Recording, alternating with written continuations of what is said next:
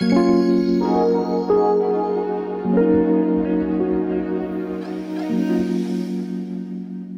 den, dámy a pánové, já vás vítám u našeho dalšího Czech Designního podcastu. Jehož eh, hostem je Tomáš Trnka, který, eh, dalo by se říct, je zachránce řady budov. Eh, je to v určitém ohledu i vizionář a je to člověk, který se snaží dostat eh, vkus a estetiku do různých prostor. A my se teď s Tomášem pobavíme nejenom o tom, proč to dělá, ale i o těch jednotlivých realizacích, které už má za sebou.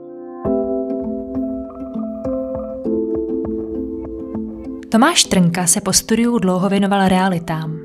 Po opuštění pozice ředitele developerské společnosti založil ve spolupráci s architekty a interiérovými designéry síť materských škol, základní školu a gymnázium v Praze. Přebudoval po Čechách několik historických stavení pro pronájem a také s kamarády zachránil původní historickou poštovnu na Sněžce. Ctí řád a čistotu minimalismu – Miluje užité umění, současnou architekturu a obrazy a rád si čistí hlavu v obyčejných českých lesích.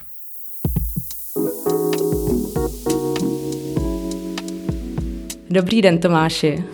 Dobrý večer vám i posluchačům. Já se vás možná nejdřív zeptám, kde vy nejraději trávíte teď víkendy? V lese. V lese. Úplně jednoznačně nejraději trávím víkendy v lese. V lese pod stanem? V lese se psem a s rodinou. Protože uh, ty budovy, o kterých jsem mluvila, jsou, uh, řekněme, relativně uh, luxusní místa. Je to samota Hojšín a je to taky penzion Zborovna, o kterých my jsme v Czech Designu psali a měli obrovský čtenářský úspěch. Takže ta otázka trochu směřovala tam, jestli do těch míst i vy sám dneska jezdíte. Určitě jezdím.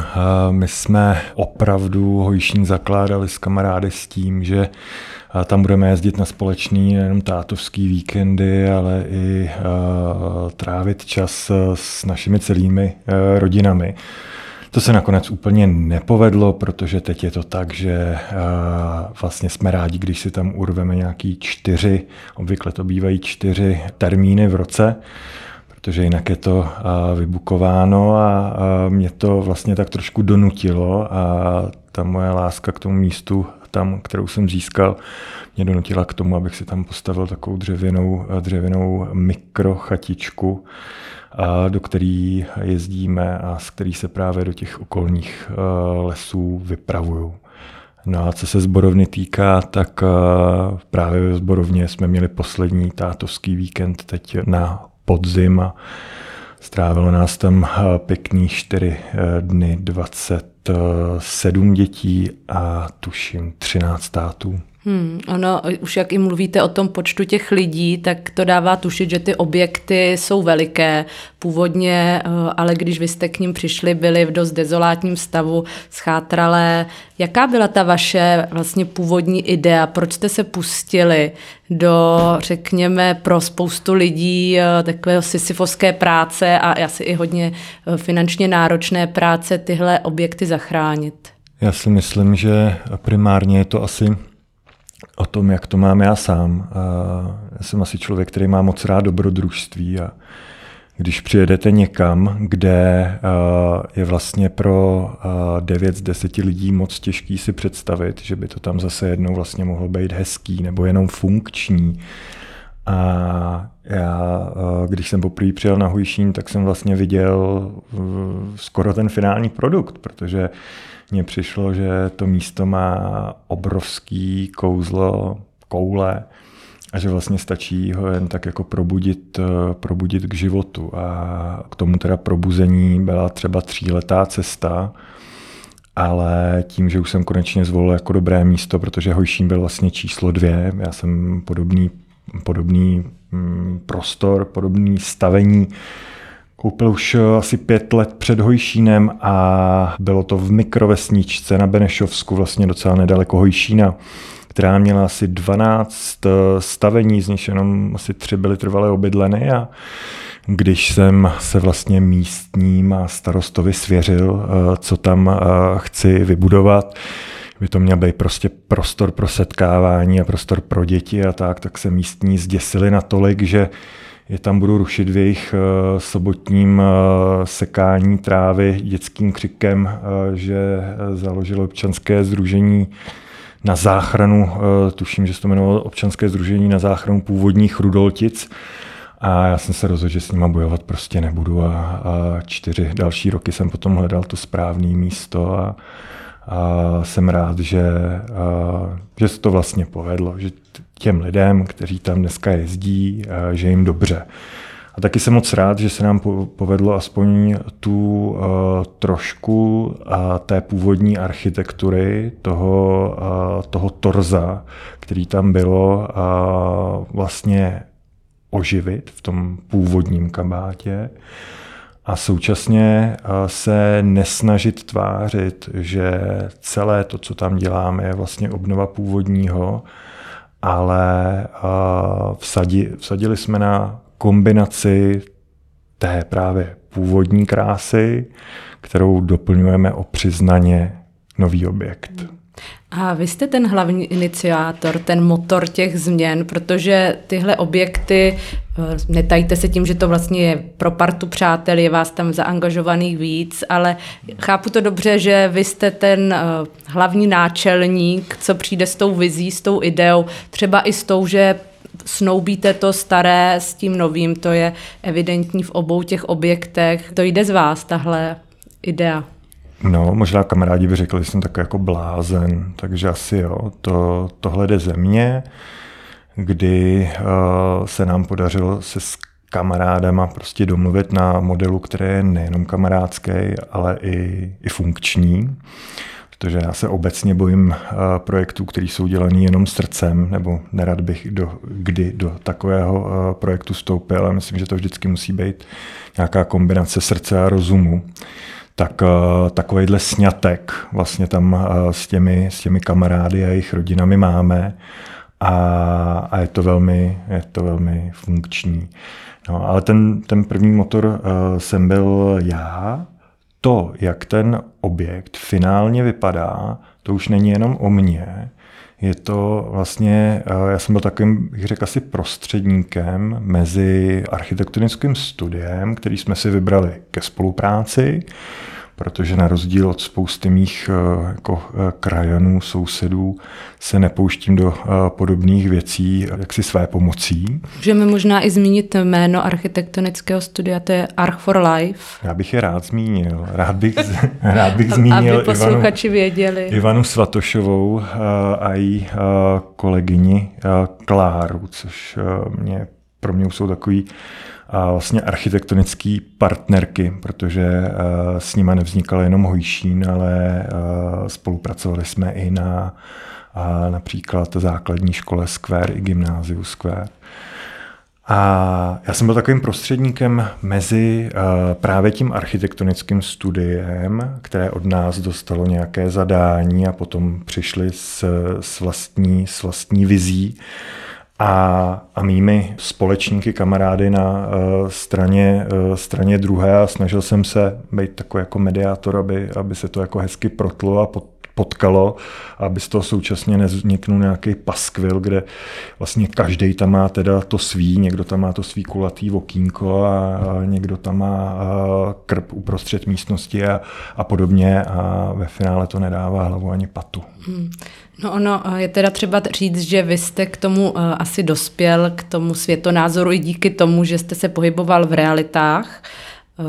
Je to ten i důvod, že jste měl povědomí o tom právě, jak říkáte, jak to v Čechách často bohužel vypadá, že ta uh, někdy do-it-yourself estetika přebije právě ten uh, selský rozum a třeba spolupráci s někým, kdo tomu rozumí lépe než ten klient?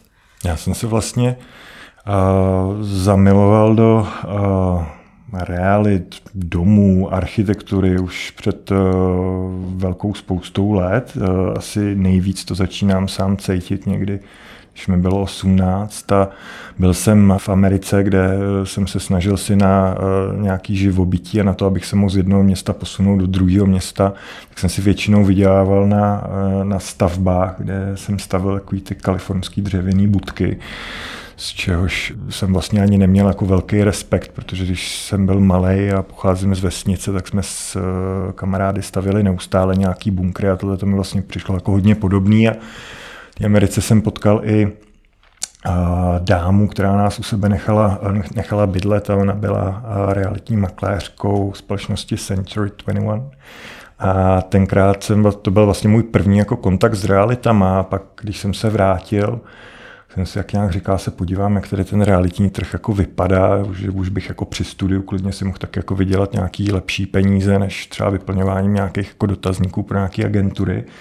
A zjistil jsem, že ten vlastně trh není vůbec jako profesionální a že když se něco naučím, že vlastně by mohl mě být teoreticky dobrý makléř. No a tak to vlastně všechno jako začalo a od té architektury a, a od těch domů už mě prostě asi do konce života nikdo nedostane. No. Hmm, takže jste, asi jste se stal dobrým makléřem, když jste měl na to investovat tyhle eh, obrody a obnovy těch domů? Asi snad jo. Já jsem uh, tu svoji mikrofirmičku realitní neměl ani eh, rok. Pak jsem se eh, posunul do pozice manažera prodeje v developerské společnosti, protože si mě prostě všiml ten, eh, ten její majitel následně jsem tu developerskou společnost několik let řídil, což taky byla obrovská zkušenost a vlastně obrovská zábava a získal jsem spoustu zkušeností a hlavně spoustu jako zážitků při uh, tvorbě těch uh, projektů, kdy jsem potkával zajímavý a někdy i zvláštní architekty a projektanty a investory a začal jsem chápat, jak vlastně celý tohleto odvětví funguje. Hmm.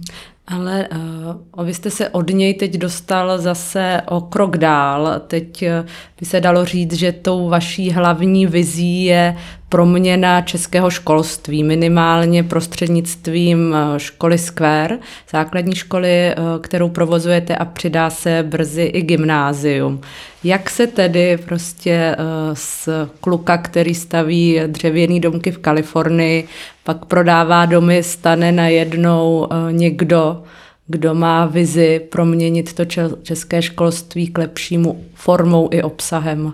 No a navíc z kluka, který do střední školy rozhodně víc nechodil, než chodil.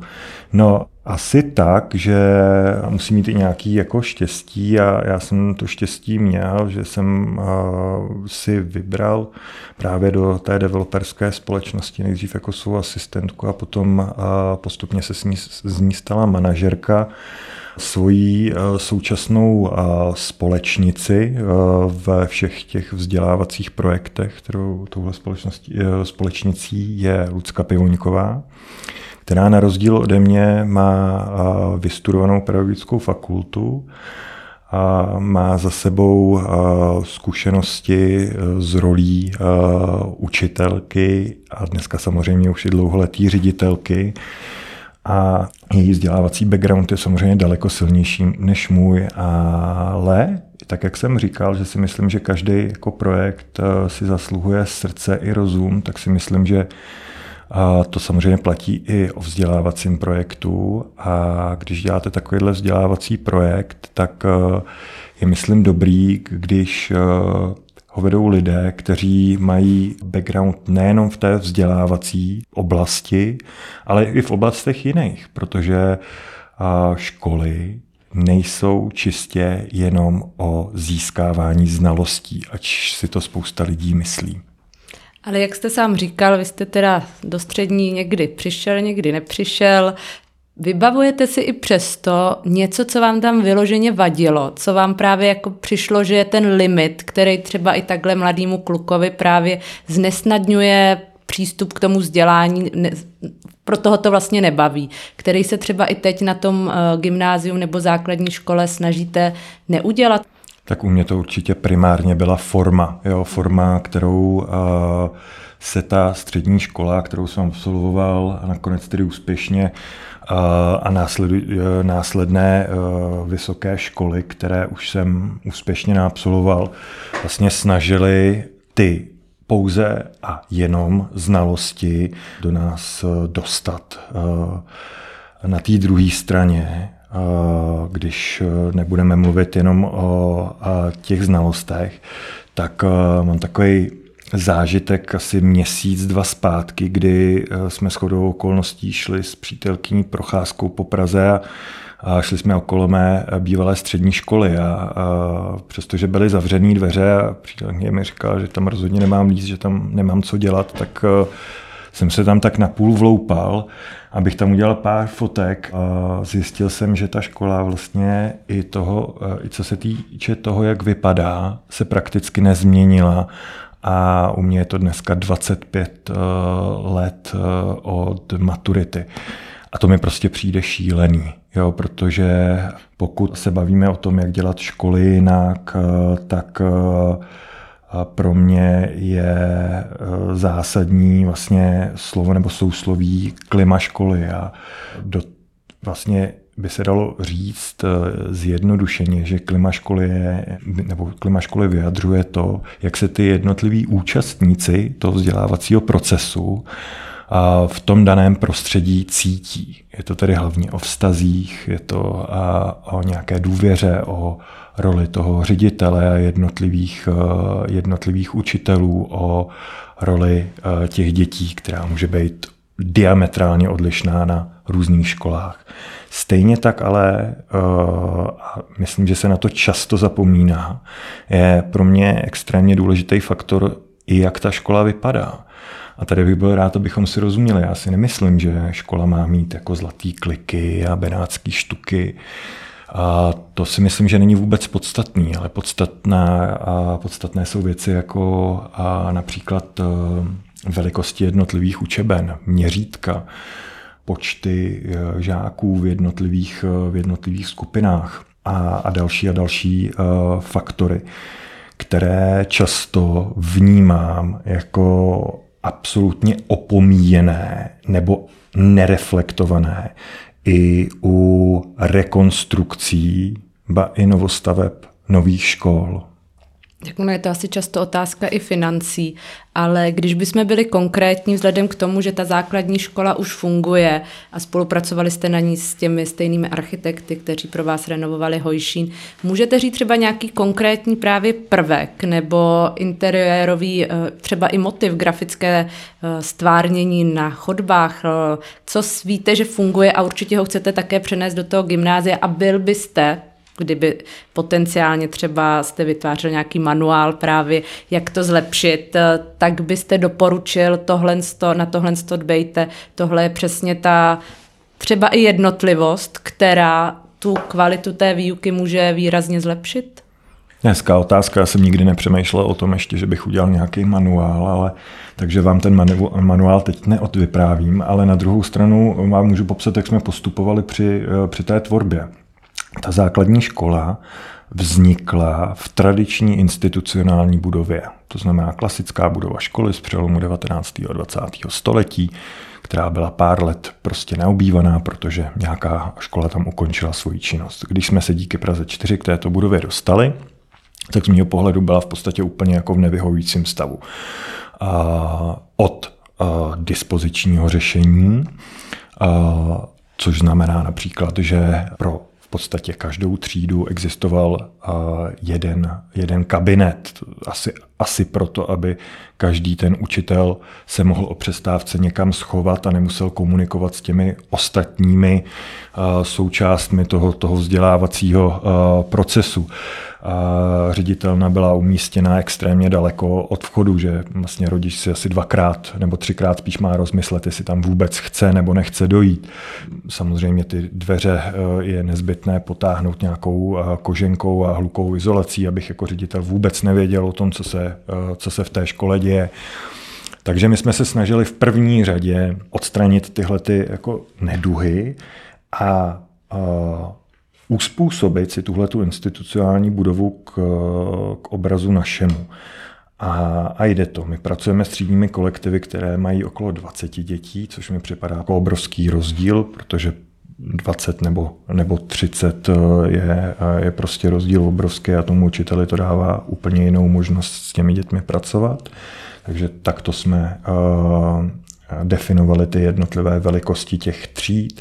Přesunuli jsme ředitelnou i zborovnu co nejblíže vchodu, tak aby jsme byli v co nejintenzivnějším a nejpřirozenějším kontaktu s dětmi, které přichází do školy i s rodiči nebo prarodiči, které si naše děti potom vyzvedávají.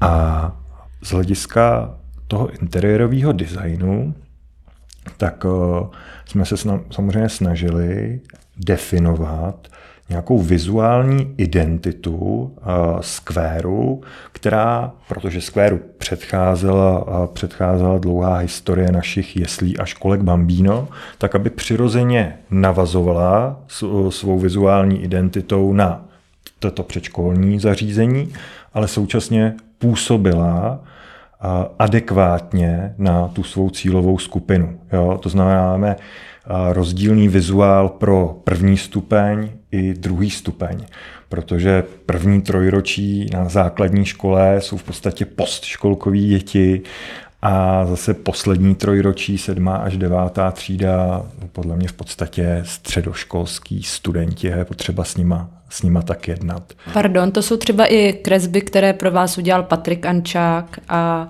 jsou součástí uh, interiéru těch škol? Přesně tak. Přesně tak. A spolupráci s Patrikem a bych třeba v rámci toho manuálu klidně mohl ostatním školám doporučit, protože stejně jako architektky z Arch for Life dokázali pochopit zadání a společně myslím, že jsme se dopracovali toho očekávaného výsledku. Ono by to možná šlo vlastně v nějaké zkratce schrnout tak, že přemýšlíte nad tím, aby ta instituce byla přívětivá, což je ostatně něco, co ta uh, ilustrace, co ten grafický design by pokud je funkční a dobře udělaný, měl uh, vlastně zpřístupnit a propojit toho uživatele s tou budovou nebo s tou institucí. A bohužel nečasto, aniž se nemusíme bavit o školách, ale o, o většině institucí v Čechách to vlastně moc nefunguje. No a mateřské školy jsou obvykle první institucí vůbec, se kterou se dítě seznamuje. A tam mi připadá a, naprosto zásadní, aby ten vztah s tou institucí byl prostě skvělý, aby ta adaptace toho dítěte do té první instituce byla co nejpříjemnější. A to je taky něco, v čem právě ten uh, prostor může extrémně pomoct nebo ublížit. Pokud si představíte, že máte introvertní dítě, který uh, je fixovaný uh, zrovna v tu danou chvíli, kdy ta maminka potřebuje už jít, prostě nastoupit zpátky do práce, je fixovaný na, na mamku. Je hrozně důležitý, podle mého názoru, aby v té každé dané budově, v té každé dané instituci byly vhodné prostory i pro tyto děti, aby se měli jednoduše řečeno kde schovat, aby tam měli nějaký místo a samozřejmě nějakou osobu, který můžou důvěřovat.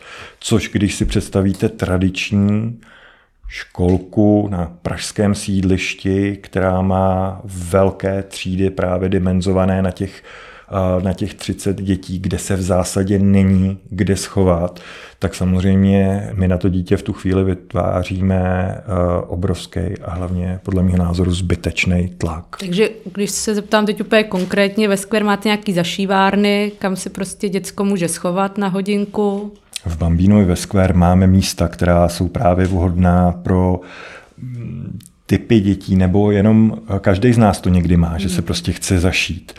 Jasně, tak ve Square třeba děti v prvním ročníku, když jsme Square zakládali, tak té místnosti dali jméno Pelíšek, takže tam máme nějaký Pelíšek, kde se, kde se prostě dá zašít. No, vy kromě tady vlastně té, řekněme, estetizujícího vlivu třeba té ilustrace, ale řešíte i praktickou věc, jako je třeba osvětlení, tu barevnost, tu hloubku nebo spíš teplotu toho světla, abych byla přesná, což je vlastně něco taky, co se na, ve státních institucích moc neřeší. Je to třeba velký problém v nemocnicích, v místech, kde opravdu to, jak vy se cítíte, může mít dalekosáhlé důsledky eh, na vaše zdraví. Můžete i nějak ve zkratce třeba říct, eh, jakým způsobem eh, řešíte právě ve Square i tyhle ty aspekty? Obecně, když chcete postavit školu nebo zrekonstruovat školu, Eh, tak samozřejmě musíte dodržovat všechny eh, platné vyhlášky a eh, zrovna co se hygieny týká, tak tak jich je poměrně hodně prostě. Je to hodně věcí, které musíte dodržet. A když vezmeme jako jeden příklad, to osvětlení, o kterém jste mluvila, tak je jasně definováno, jak intenzivně a, a, a i jak má, mají být jednotlivé místnosti osvětleny. Eh, to prostě musíme, eh, musíme respektovat. Jde to až do takových, řekněme, eh, až absurdních detailů, že se nezapomnělo ani na osvětlení toalet. To znamená teoreticky i toalety máte mít osvětleny zářivkovými svítidly a, a vlastně nikdo neví proč. Ale my už jsme na podobné potřeby, se kterými je možné se ale nějak vypořádat zvyklí, zvyklí už od bambína, kde vlastně teď na sebe něco prásknu od začátku toho, co bambíno funguje, máme v našich ložnicích, ložničkách dětí, kde, kde tráví svůj odpolední spánek, palandy což vám možná nepřijde jako tak zásadní sdělení, ale ono se to prostě nesmí. Takže v nějaké vyhlášce, tuším z roku 70 nebo ze 70. let, jestli si to pamatuju správně, jak mi říkala jedna dáma z hygieny, prostě toto je zapovězeno. A taky vlastně nikdo úplně neví proč. My splňujeme kubatury té dané místnosti na počet těch, těch žáků, které, kteří tam v jednu chvíli mohou, mohou spát, ale prostě talenty jsou no go. Ale ve chvíli, kdy ty orgány, které jsou zodpovědní za vlastně vaši kontrolu, vidí, jako, jak to děláte, v jaké kvalitě to děláte, tak potom se dá spousta věcí akceptovat, když, jak vy jste mluvil o tom selském rozumu, když právě on je jaksi na správném místě. Takže nám se daří, musím říct velmi často, najít společnou řeč s těmi, s těmi dozorujícími orgány a dělat si to vlastně tak trošku po svém. Hmm, tak snad je kvůli vám teď nevyhodí, až si to poslechneš těch nadřízený. Já jsem nejmenoval. Každopádně, kromě uh, už těch uh, penzionů, ubytování, škol. Mě ještě zaujalo, že jste zachránil starou poštovnu na Sněžce. Byl to vlastně v mnoha ohledech asi takový eh, právě možná klukovský sen, ne? Něco, když prostě se vydáte na sněžku trám po trámu, ji rozeberete a zase někde eh, postavíte. Jak vás to napadlo? Napadají jaký blbosti. My jsme se vlastně uh, obloukem v tom našem vyprávění vrátili na začátek hmm. k tomu dobrodružství. Takže mně to přišlo vlastně jako dobrodružství, mně to přišlo jako hrozná škoda. Já jsem našel jednou večer v nějakým svým e-mailu, eh, který eh, mi přišel na základě monitoru, který mám nastavený na nějakých realitních serverech, tak mi tam přišla nabídka si koupit eh, tuhle tu starou poštovnu ze Sněžky. Tenkrát to tuším bylo asi za 99 tisíc. A když jsem se spojil s tou paní, tak jsem zjistil, která to prodávala, tak jsem zjistil, že ona má spoustu zájemců, kteří ale nepochopili to cizí slovo, které v tom inzerátu bylo uvedeno a které v podstatě znamenalo, že ta bouda se musí rozebrat a můžete si ji postavit někde, někde jinde. No a já jsem potom v nějakou chvíli uh, u mě na nějakou dobu zvítězil uh, zdravý rozum a říkal jsem si, teď na to vůbec nemáš čas, za chvilku odpí, od, otevíráš první bambíno, jdeš do úplně nového biznesu z developmentu, tady ta budova musí být do června pryč, nedělej to. No jenže bohužel jsem v březnu si říkal, já se zkusím podívat, co s tou boudou je, jak to vypadá. Tak jsem si to zjistil, Zavolal jsem znovu té majitelce a v podstatě jsem pochopil, že pokud ona to jako neprodá za těch pár korun, který za to chce, protože už byla ochotná i zlevnit, tak to v podstatě rozeberou a svezou do údolí, kde tím, kde tím někdo zatopí. A v tu chvíli mi přišlo, že by to mohla být opravdu jako moc hezká akce s mýma kamarádama a, a tenkrát se toho zúčastnili uh, i můj táta a jeho kamarádi a stalo se to. Byla to prostě skvělá akce, na kterou, na kterou moc rád vzpomínám. Už jsem v podstatě zapomněl na to, jaká to byla dřina, protože my jsme měli obrovskou smůlu v tom, že uh, v době, kdy jsme to museli rozebírat, což byl poslední víkend v květnu, tak na sněžce sněžilo a foukal obrovský vítr, díky čemuž nejezdila lanovka, takže jsme z boudy v dole v dole museli chodit každý uh, den uh, nahoru s těmi všemi nástroji a, a po té práci zase, zase dolů. A zbyly mi z toho skvělé vzpomínky jak na to bourání, tak následné stavění. A dneska když jezdím se svými dětmi lyžovat na uh, Monínec, tak jsem vlastně rád, když jedu lanovkou a vidím, že, vidím, že ta, ta bouda tam je a plní nějakou funkci a, dělá to lidem radost. A máte v hlavě teď nějaký další bláznivý nápady? Ne, ale ono to přijde. Tak jo, děkuji vám moc, že jste přijal pozvání do našeho podcastu a držíme palce, ať přijdou právě co nejbláznivější. Já moc krát děkuji za pozvání a za milý vyprávění. Díky moc. Děkujeme.